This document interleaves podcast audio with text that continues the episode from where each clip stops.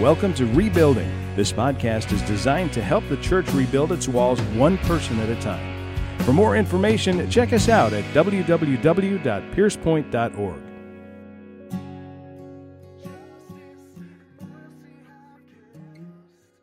So this morning, the message that I have for you is hope. Part two. And so we're going to we're going to take this message just a quick step further, uh, but I believe a very powerful step further. So if you have your Bibles, you can turn with me to Psalm chapter one nineteen, longest chapter in all the Bible. Psalm chapter one nineteen, and we're going to spend our time in eight verses, verses one sixty-one through one sixty-eight. So Psalm one nineteen, verses one sixty-one through one sixty-eight, these are the words of God. Princes persecute me without cause, but my heart stands in awe of your words. I rejoice at your word as one who finds great spoil. I hate and despise falsehood. I love your law. Seven times a day I praise you because of your righteous ordinances. Verse one sixty-five, those who love your law have great peace, and nothing causes them to stumble. I hope for your salvation, O Lord, and do your commandments. My soul keeps your testimonies, and I love them exceedingly. I keep your precepts and your testimonies, for all my ways are before you. Last week, I shared that the challenge in our faith uh, is that we must mean something by our faith, right? We must mean something by our faith. And Scripture tells us that without faith, it's impossible to please God. Scripture also tells us that without faith, uh, or without works, our faith is dead. So what I mean by meaning something by our faith is that it must be uh, faith with feet. It must work. That's what God has called us to do. But I also shared that in order to mean something by our faith, God's promises must be true. That is, that they must be absolute. Why? Because what we understand uh, uh, of biblical hope is that it is the absolutes. It, it is comprised of the absolutes of God's word. And so if the chair, which I used as an illustration last week, is hope, Uh, and we sitting in it is an expression of our faith, we still have to have a chair to sit in. Otherwise, we're going to end up on the ground, right? So, so the idea here is that God has given us a hope. He's given us a chair that we can rest on, and we simply trust in that idea. So as we move forward today in, in expanding what hope produces and, and how it brings peace and, and all that it entails, I want to distinguish faith from hope really quick for you. I, I need you to really grasp the difference between these uh, for, for your own personal study, because it's going to change how you understand God's word if you don't understand these things correctly. According to Hebrews eleven one, faith, evidenced by actions, which again we see in James, James chapter two, verse seventeen, is our assurance or our trust in a truth. That's what faith is. Faith is trust, and that is all. Meanwhile, this truth, or the object of our trust, is again what the Bible calls biblical hope. So let me give you an example that'll just kind of root this in your mind. Uh, each morning, as a matter of fact, every hour, just if I'm honest, I get up and by faith, right, by faith, I walk to my trusty Keurig coffee maker. Right? Now, why? What, what do I mean by faith? Because I'm going to it believing something about it. What do I believe? I believe that it's going to produce some coffee there, right? So, and you can ask Barney, you can check on this. I go to that coffee maker way, way too often. So anyway, so I get up and I walk by faith, in a manner of speaking, to my Keurig. That's going to the coffee maker. And then based on the fact, that's my hope, but based on the fact that the coffee maker won't let me down, I get a cup of coffee.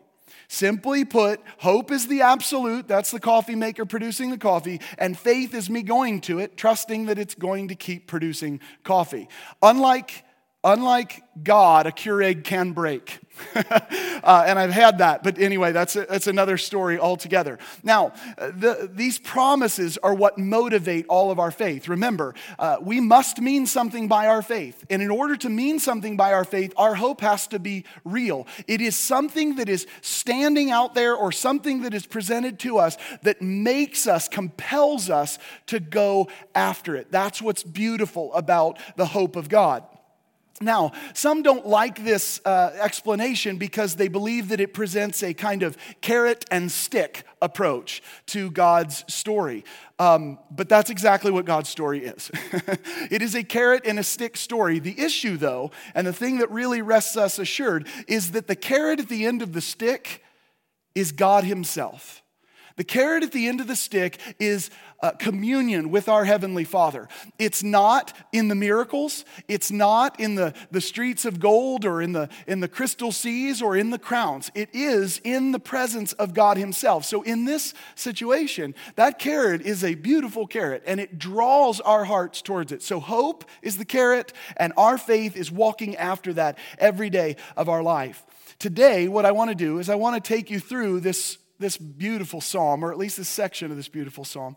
Psalm one nineteen, eight verses, one sixty-one through one sixty-eight. And as we learn more about hope, and as we learn more about what hope produces, I pray that you will see uh, that true hope should motivate us to more than just saying we believe in Jesus, or saying on our Facebook account that we are a Christian or something like that. It should motivate us to far more. It should motivate us to obey the very commands and the statutes of God. And in doing so, this will bring us a tremendous amount of peace. So last thing that's, that I believe is important before we jump into these verses is this. You're going to see these terms used throughout this verse. You're going to see law, commands, testimonies, statutes, precepts, ordinances, word, and even way. That would be found in Psalm nineteen, verses seven through twelve. But what you're going to see is all of these words, and here's what you need to remember. They're interchangeable. God's law, his testimonies, his statutes, his precepts, his ordinances, his way, his word, all of these, his commands, they're interchangeable. And you'll see why, because they're used in the same eight verses uh, interchangeably. So very powerful. Okay, let's get started with verse one sixty-one. Here's what God's word says again. Princes persecute me without cause, but my heart stands in awe of your words. What? Is David saying right here, um, adversity is coming against me, and when I have adversity, I read the Bible, and all things are better? Uh, yes and no. Yes and no. Uh, David is not oversimplifying what's happening here, but instead, what David understands that the Bible contains, although he didn't have a Bible per se, what David understands that the Word of God contains is hope. That's the promise of God. That's the absolute of God's character. So when David has persecution or when David has adversaries coming against him, what does he do? His heart stands in awe of God's word. Translation, I stand in awe of the fact that you've promised I don't have anything to fear. I don't have to worry. I don't have to stay in my room weeping and crying because I know that you have me in your hands, God. Now, this truth is, is extended to us today. You say, okay, Nathan, you have stressed this many times. How do I know that the Bible tells us that this truth is for us today? Because the Bible tells us in the New Testament, God repeats himself, vengeance is mine, says the Lord. Right? When we're facing adversity, when we're facing persecution, what are we to do? We're not to take revenge. We're not to retaliate in those situations. Instead, what we are to do is trust in the Lord. The promise is true even in the New Testament. God has has promised that he is going to care for his people. We have to let him do it in his time. Now, this is where we get a little out of whack with our understanding of God's promises, because again, he says that he vengeance is his, but he doesn't say vengeance is his in this life necessarily. Why? Uh, because there are many people that go to their grave. They, they, they die in this life before justice is served, but God is still for them.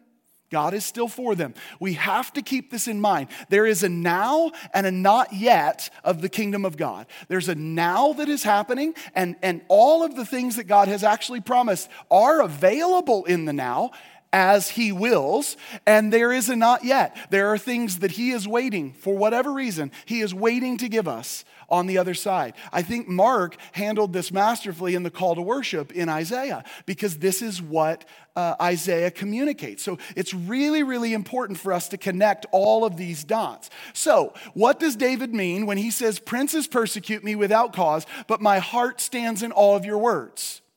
He says, that even though I face adversity, I trust in the absolute hope of God. His faith is in an absolute. God is a God who backs up his word. So one sixty-two goes on and says this, I rejoice at your word. Notice the two phrases we have now. Your words, plural, and your word, meaning this body of work. It's still a plural in some sense. I rejoice at your word as one who finds great spoil. Church, this passage makes me jump up and down. And I know that what I'm about to share with you today is going to stretch your brain a little bit, but I hope that it will stretch it in a very good way. I hope that you'll start to see something really encouraging about it.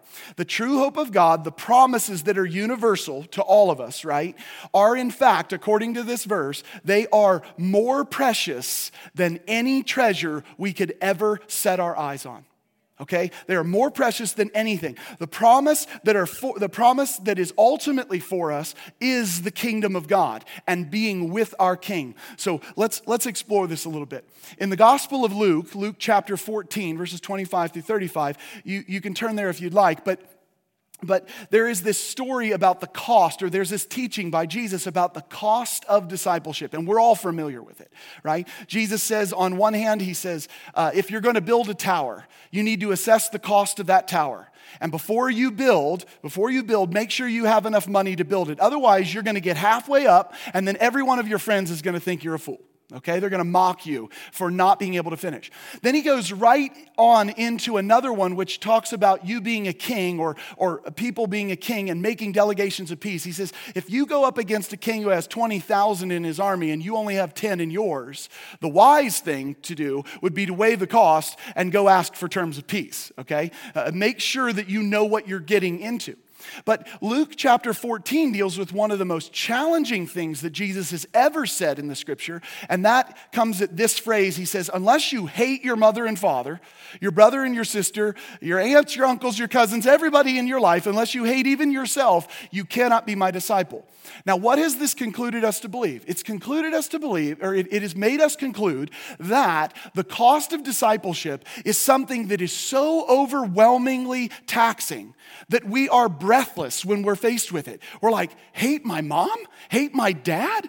What is Jesus talking about here? And so sermon after sermon after sermon has been preached from the negative perspective of this, okay? That's the way it's been preached. You're looking at it and you're seeing all of these things in your life and you're assessing value to them, mom, dad, castles, whatever it is. You're, you're assessing this value and you're saying, wow, is Jesus good?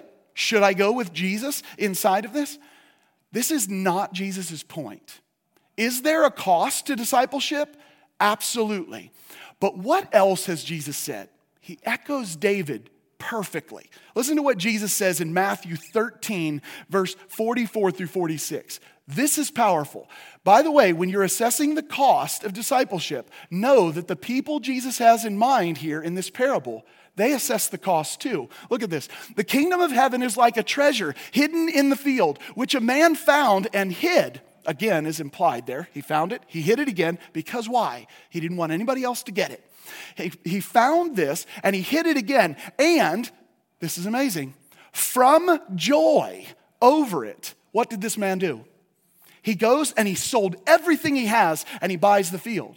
Is there a cost to discipleship? Absolutely. But in the view of what the hope of God really is, it is not a measurable cost. You don't sit there and wring your hands and worry about the cost that's associated to it. With joy, you sell it all to follow after Jesus. We've always been taught that the cost of discipleship is a negative idea, and I'll share with you why in just a second. But then verse forty-five and forty-six, Jesus reiterates the point. He says this, again, the kingdom of heaven is like a merchant seeking fine pearls. For all of you who can't seem to interpret Romans three properly, look, the merchant's seeking, right? Because people are seeking. But it takes God revealing that pearl that is different, that's the gospel, that makes it to where we can distinguish it from the rubbish of this life, okay? And so the merchant is seeking fine pearls. Right? Someone is seeking. Seeking fine pearls. And upon finding one pearl, one, there's not many, there's one, one way to God. It's through Jesus Christ. Uh, upon finding the one pearl of great value, what did he do? For the same reason the guy above did, he with joy went and sold all that he had, and he bought that pearl of great price. He buys what he is seeking because he finds it, because it's presented to him. The reason why we take it in the negative is because we often ask the question uh, of another story that is in Scripture, and that is the question of the rich young ruler, right? There's this man who comes up, good teacher, what must I do to inherit eternal life? Here's what you do, all this stuff. And he says, he says, you, you lack one thing. Go sell everything that you have, give the proceeds to the poor, and come follow after me. And what does that man do? In sadness, it says he walks away. And so what we've done in the church for too long, preachers have done this for too long, is we've propped up this idea that in view of the kingdom, when you have a scale and you have all that the kingdom has, the pearl and the treasure and Jesus, that carrot that is God, we put it on this scale and we put this, your life, over here, all your possessions, your mom, your dad, your aunts, your uncles, your cousins, right? All of this stuff here, we go, this is a really challenging decision. No, it was for one man. It was not for Peter. Jesus said, Peter, come follow me. He goes, where do you want me to set this net? Because I'm ready.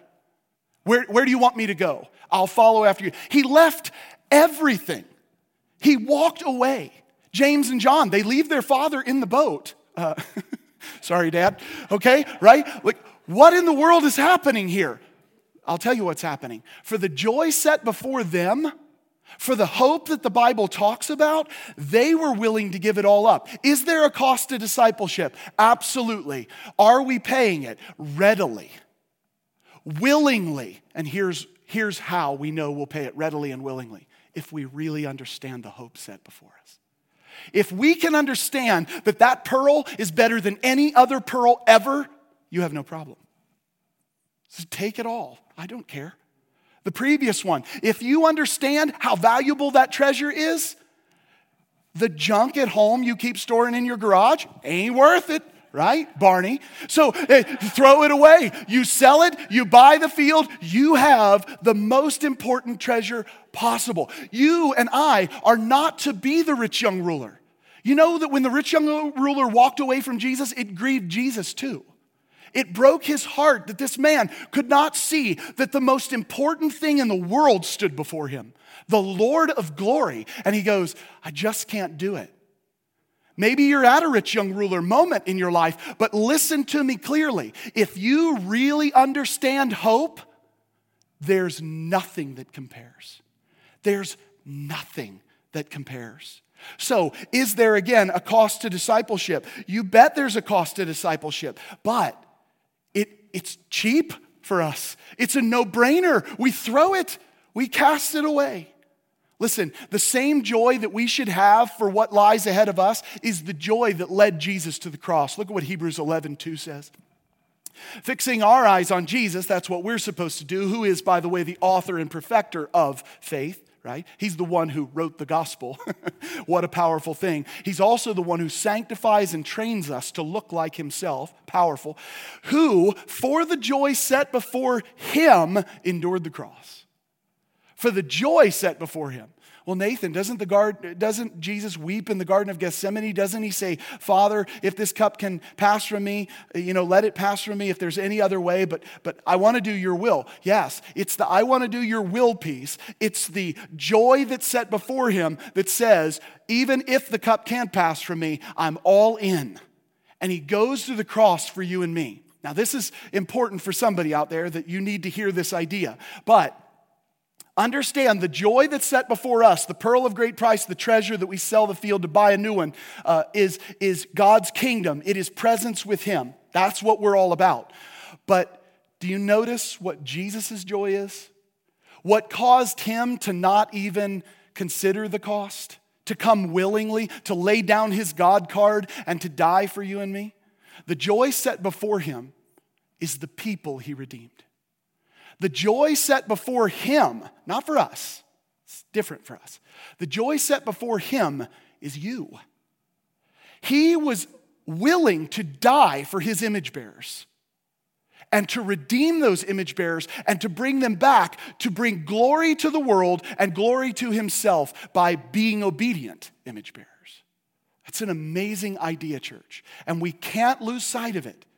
God, for the joy set before him, hung on a cross for you and me. So, for the joy set before him, he endured the cross, despising the shame. Who cares about that cost? He's willing to do it for you and me. And has sat down at the right hand of the throne of God. So what does that help us to understand? Well, it actually helps us to understand the previous verse, Hebrews chapter twelve, verse one. Look at what we're called to do. Hebrews twelve, one. Therefore, since we have so great a cloud of witnesses surrounding us, what's that great cloud of witnesses? Well, if you remember what Hebrews twelve and Hebrews eleven are talking about, it's all of this hall of fame of faith. It's all of these people who really believed in the hope of God, and they meant something by their faith, right? I mean, they were willing to die because they meant something by their faith. We have a great cloud of witnesses, and so what should we do? Let us also lay down our lives. Lay everything aside, every encumbrance, and the sin which so easily entangles us. Here's the challenge that I have for you, church. Many of us are not only not willing to pay the cost of discipleship, but there's another thing that we won't give up, and that is sin. Why? If the treasure is more b- brilliant and more beautiful than anything you've ever seen, your sin pales in comparison. Abandon it. Repent of that sin and walk after the King who has called you. Right? So we should also lay aside every encumbrance and the sin which so easily entangles us. And let us stroll along telling people on our social media status, yeah, I'm a Christian. I'm religious. I'm spiritual. No. We run with endurance the race that is set before us. Why? You know what that pearl's worth on the other end? You, you know what that treasure really is? If you have genuine hope, you'll run. You will run with everything that you have in you. This is not a rich young ruler moment. This is not that moment at all. This is James and John and Peter. Drop it. Go with Jesus. That's what it means to follow after him. So back to the psalm, which is just absolutely amazing. So back to the psalm. Uh, put that up there. Princes persecute me without cause, but my heart stands in awe of your words, God's words. That's what's set before us. I rejoice at your word as one who finds great spoil, because God's word is that precious, that treasure to us. I hate and despise falsehood. And I, I left this in there because this is in many of your Bibles, and it's meant to add clarity to things. But I think without it, it's clearer, okay? Uh, the idea here is I hate and despise falsehood, but I love your law, as if David was contrasting that. No, no, no. He's making two very emphatic statements. I hate and despise falsehood. I love your law, right? It's not like either, it's not a contrast, right? He hates all evil, and he deeply loves God's law. That's the important thing about what David is trying to communicate in here, okay? So, so this idea of David's declaration is a declaration that the truthfulness of God's law is also the absolute nature of our hope. That's why he loves it so much. But look at the words. Your words, your word, where is it? Your word, your law. All three of those are interchangeable. It's the same idea. Because David has no problem with God's law. Jesus had no problem with God's law. Only modern Christians seem to have a problem with God's law. And I'm going to get to that in just a little bit. So, verse one sixty-four, we've already got it up there. Seven times a day I praise you because of your righteous ordinances. First thing, look at the words again. Your words, your word, your law, righteous ordinances. All interchangeable. It's all the exact same thing. But I love this idea, and this is going to be something for your further study. So uh, go go and study this, and then send me all the emails you want on, on whether or not you think I'm right, wrong, or uh, either way. Okay, so this, this idea, seven times a day I praise you. Seven times a day I praise you. That's a pretty cool idea, that he is he's bowing before God, he's honoring God, he's worshiping God uh, because of your righteous ordinances. And that's the object of why he's praising God. I'm praising you because of these great ordinances. Now, turn with me, if you will, into Proverbs. It's Proverbs chapter twenty-four, verse sixteen. It'll be on the screen for you. Proverbs twenty-four, verse sixteen. I, w- I just want you to give some consideration to what I'm going to present to you. This is Solomon. This is David's son, who very much grew in uh, in his wisdom and in his understanding because of his father. Look at this. It says, "For a righteous man falls seven times and rises again, but the wicked stumble in time of calamity." Here's what I want you to think.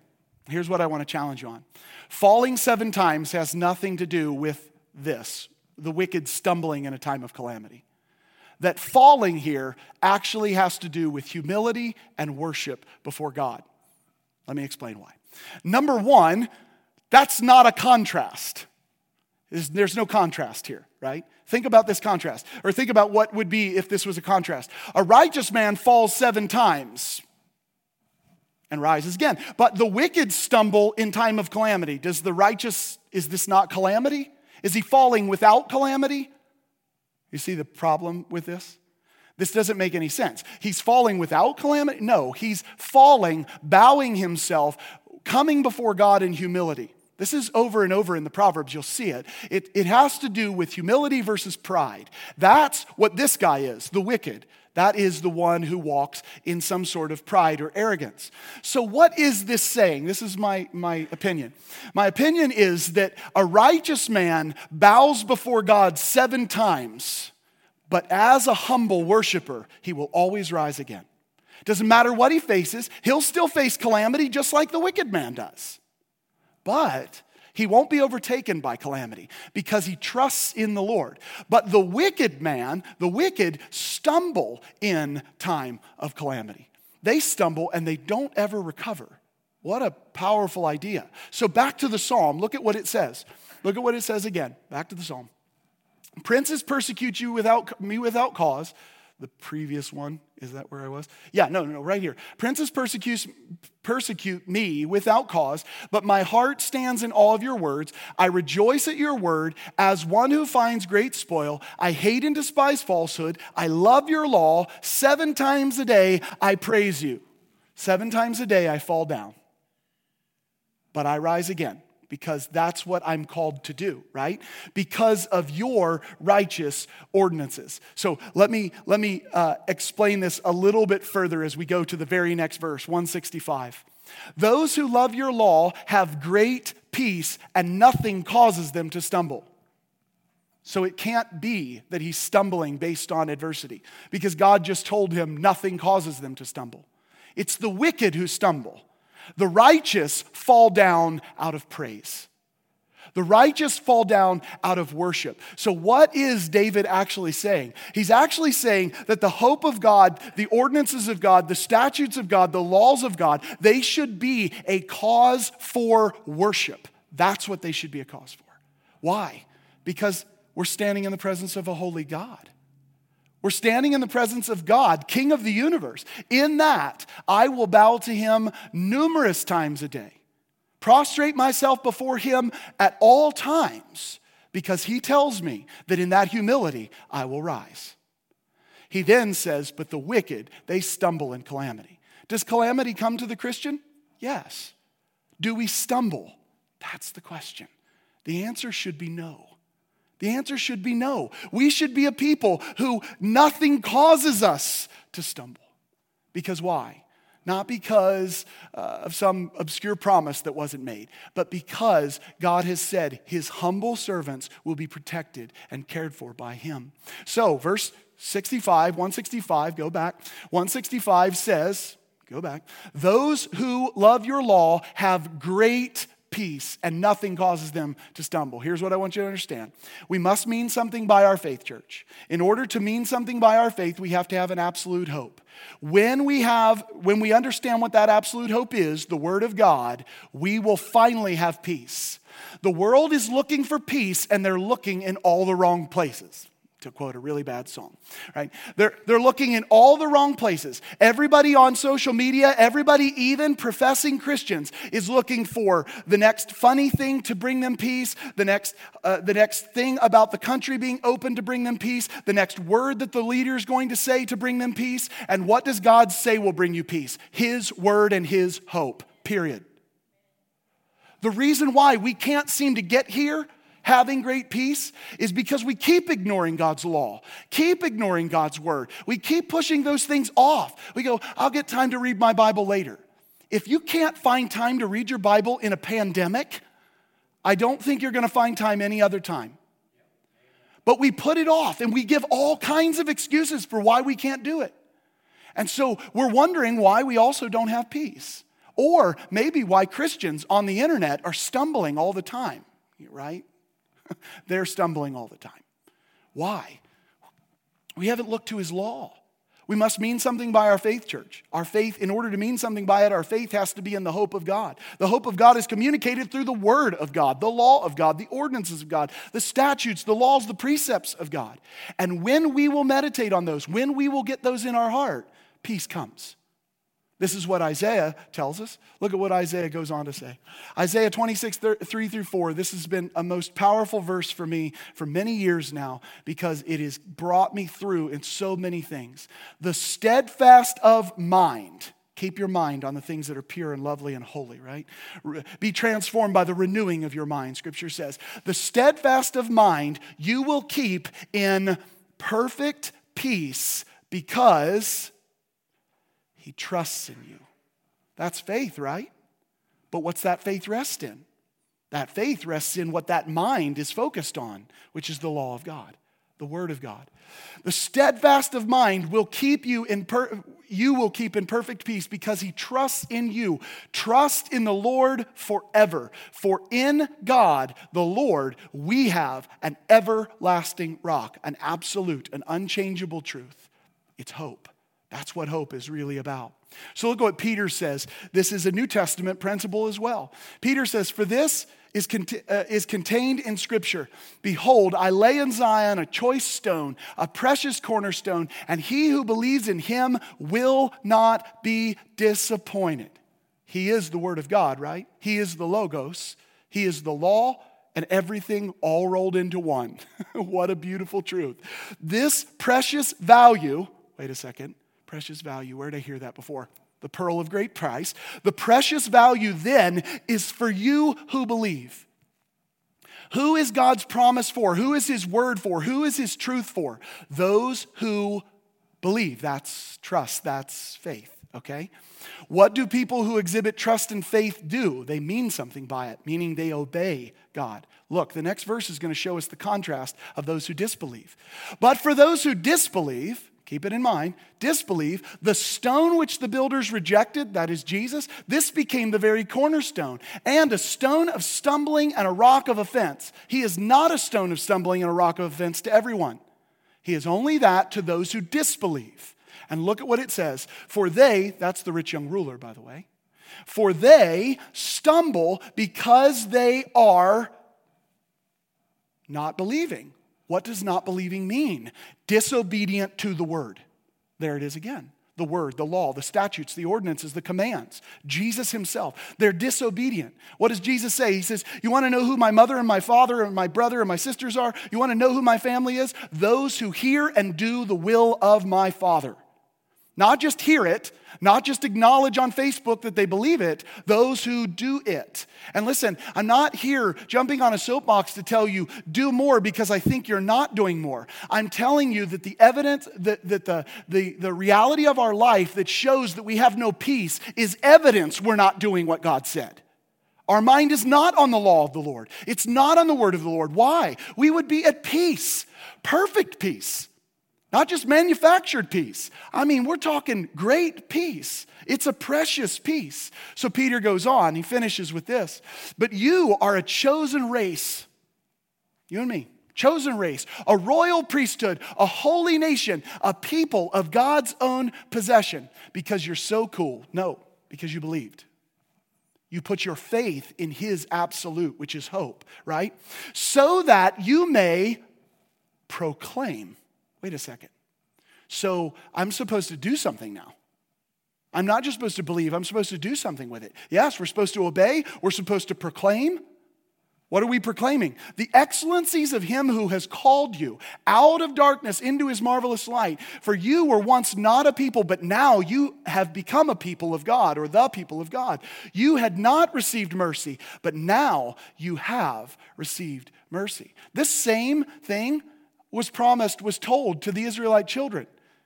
Back in Deuteronomy chapter six in the great Shema, we've heard this same concept repeated. The people of God. Look at what Deuteronomy says. Hear, O Israel, the Lord is our God, the Lord is one. The Lord is our God. We are the chosen people of God, the, the Israelites in this context.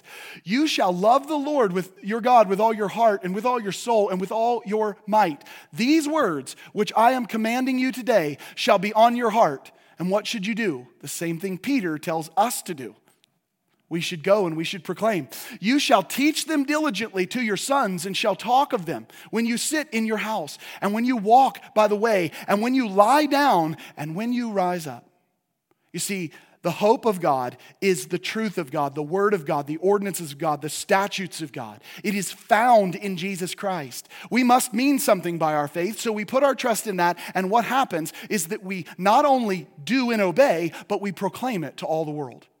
And especially to our homes, to our families, to those children that we have, that we're trying to raise up in the fear and admonition of the Lord. Amen? So these are really, really important concepts as we move forward as a church. Okay, let's move to the next piece of the psalm. You're looking at this going, we're never going to get through all this. Yes, we will. I promise. Promise. Those who love your law have great peace. You want that peace? Start loving his law. And nothing causes them to stumble. I hope for your salvation. This line makes me want to jump up and down. I hope for your salvation, O Lord. Say it with me. And do your commandments. I hope for your salvation. That's by grace through faith. And I do what you say. That's obedience through faith. Right? It's both there. This is what David said in the Old Testament. It's the same story that's true in the New Testament. It's the same thing. We've always been saved by the mercy of God. It was the mercy of God that picked a people in the Old Testament, Israel. It was not anything that Abraham had done. It was God's mercy. And God has, through his Son, chosen those who will believe in him. That's what the Bible says.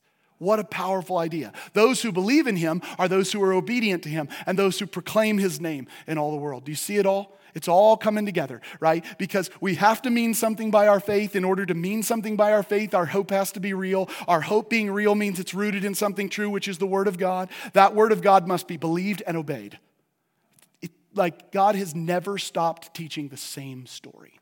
Seems quite boring unless you know it. And then you jump up and down because God is faithful. So he says, I hope for your salvation, O Lord, and I do your commandments. Now, what about that saved by grace through faith thing, Nathan? What about that? Well, Ephesians two, eight through ten tells us that. For by grace you have been saved through faith. And I've told you that this is biblical shorthand.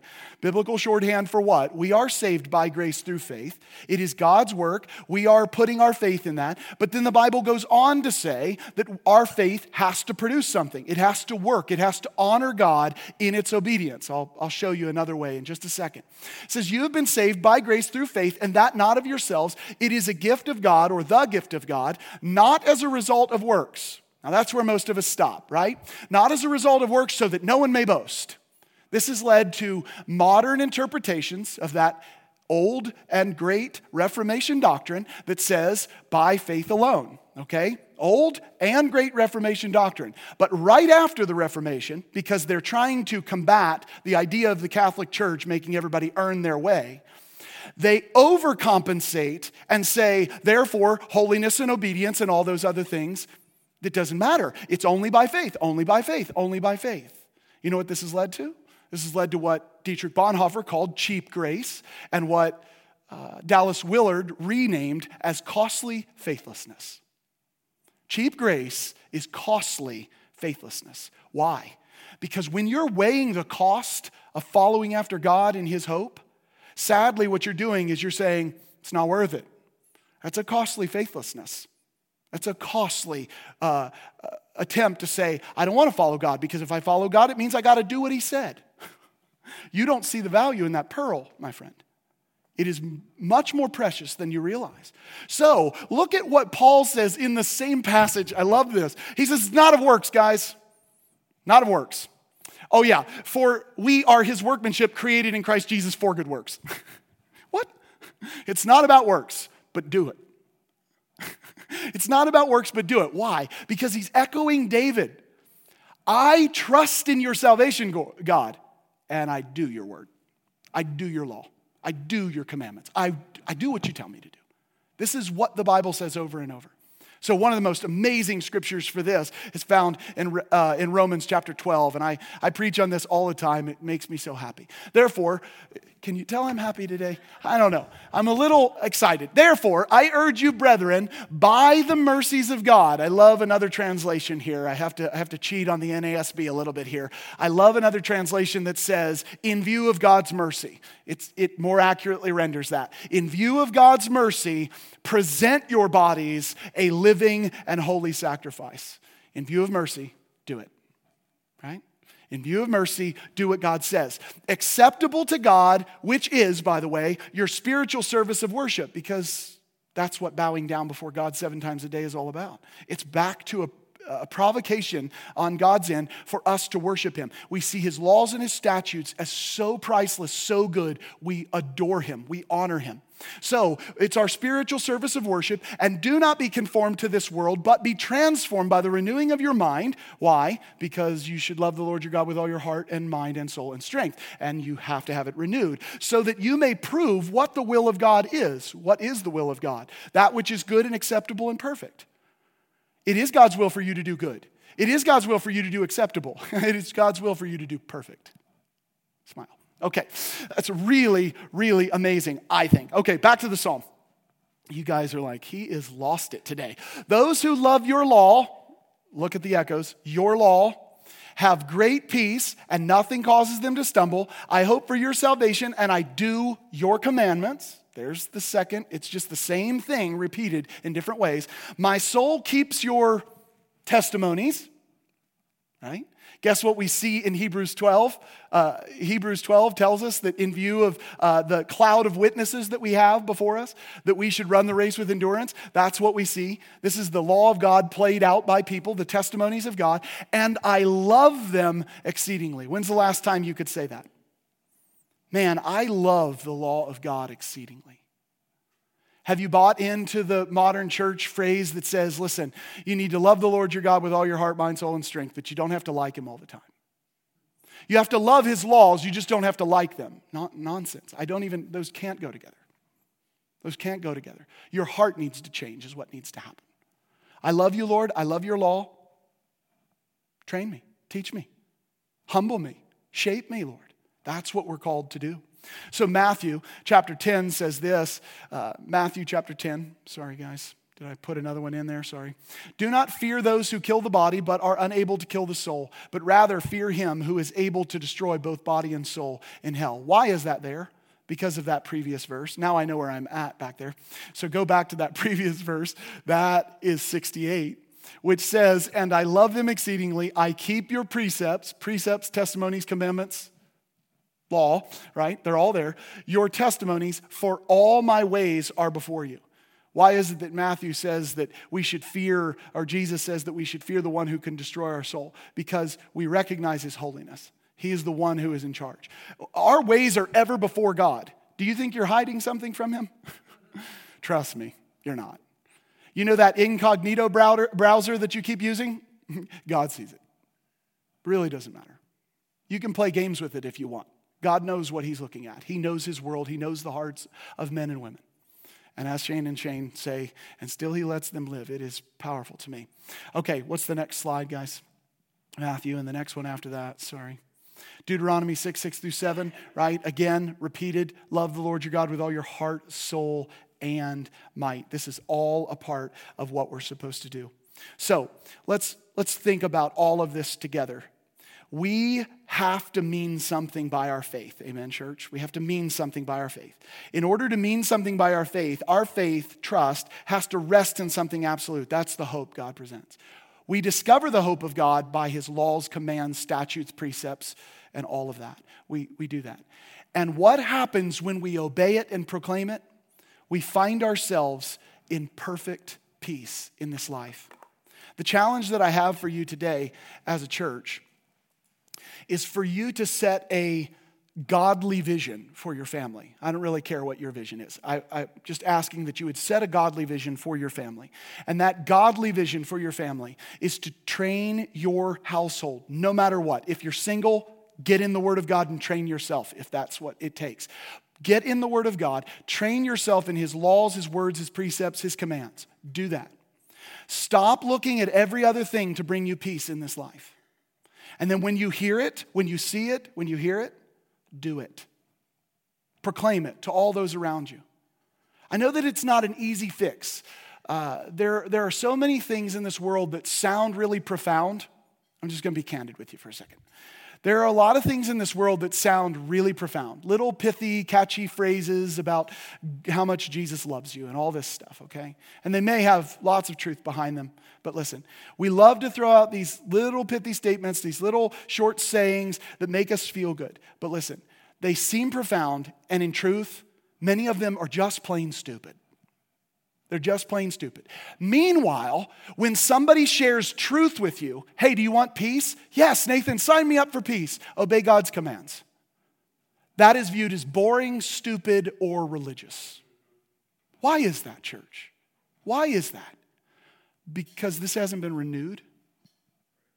It's backwards.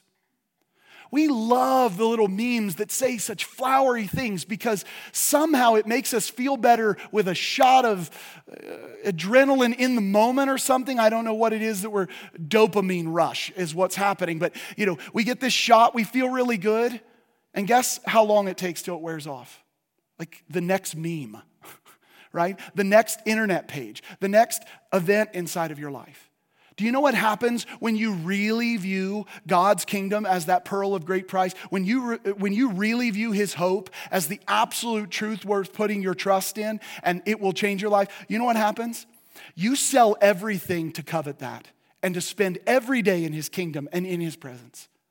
You abandon everything for what he is doing, and it never wears off. It doesn't wear off. It gives you peace that you cannot imagine, church.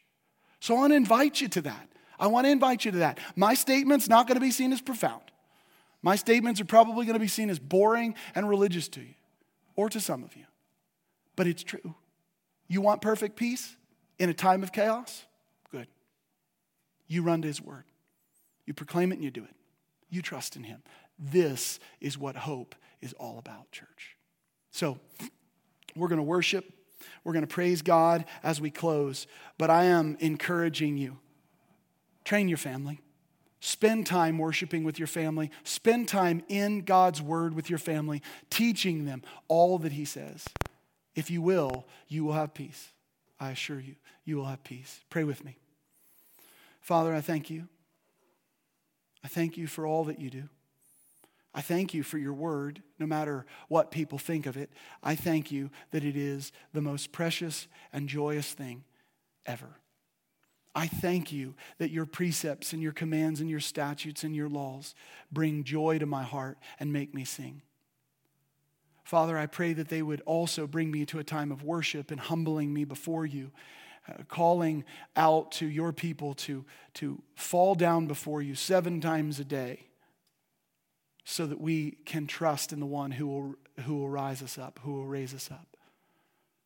Father, we want to be your people. We want to trust in you. We want to learn more and more uh, what you want from us. So guide us today. In Jesus' great name, amen. Dallas Willard writes, although I have not been in pastoral ministry for many years now, I have always continued to teach quite regularly in churches and church-like settings. The appeal and power of Jesus' call to the kingdom and discipleship is great, and people generally of every type and background will respond favorably if that call is only presented with directness, generosity of spirit, intelligence, and love, trusting God alone for the outcome. we may not soon have bigger crowds around us. And in fact, they may for a while even get smaller. But we will soon have bigger Christians for sure.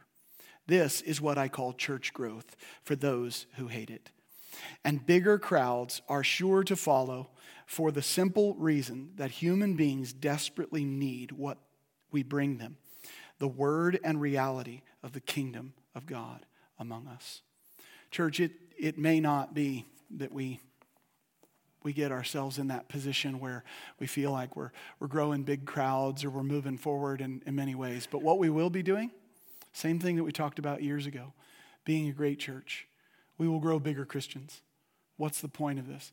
The point is that God has put us in this role and this responsibility to be mature and to be built up, to be strong, to be courageous, to be all the things that the Bible talks about. If we do that, the world has a place to go for hope. If we don't do that, the world has yet again another entertainment venue to be let down by. But if we will be the kingdom people we're called to be, this is going to be challenging. Think about it. If we want peace, what's our ticket to peace? Oh, easy. We just put some money in a vending machine and out comes peace. No, obedience. What? That doesn't sound like it's so much fun. It is. It's amazing. It's glorious when you see it. God's ways are so much higher than our ways, and what he calls us to will always work out for our good. It will always work out for our betterment. So we may not have big crowds for a while, fine. But what we need to be after is bigger Christians, people who are faithfully devoted to our King. Jesus wins, amen? That's amen. What we need to be about, Jesus and his winning. So pray with me, and we will uh, we will send you on about your day to be a kingdom representative in this world. Father, we continue to pray for three very important things. We pray, Lord, that you would bring an end to the coronavirus, that it would be a sudden end, and that we would be able to return life to some form of normal. Father, we lift up this world and we ask that you would help us to be a people who bring peace to this world. But as we've learned today, that comes through gospel declaration of truth being declared and lived out in front of people around us. So Lord, send us out to bring peace as bigger Christians, as the right kind, following after you in everything. And Father, last but not least, we do ask that you would grow our church. We do ask that you would not just sustain and, and uh, keep our church moving uh, or staying afloat, but Father, that you would prosper our church. And the way we intend that right now is that you would grow us to be the Christians, the people, the followers you want us to be. God, let us be known in this city for uh, adhering to your truth and your righteousness. Let us be known as a people that are set apart for your kingdom. That won't always be phrased that way, but God, we pray that you would help us to be known as a people who are uh, undivided for you. We are focused on you and your kingdom. In Jesus' great name we pray. Amen. God bless you guys. Have a wonderful, wonderful Sunday. Thanks so much for listening to Rebuilding from Pierce Point Community Church. We hope that today's podcast will help you become a more connected part of Christ's body. Remember to check out our website at pierce point dot org for more information.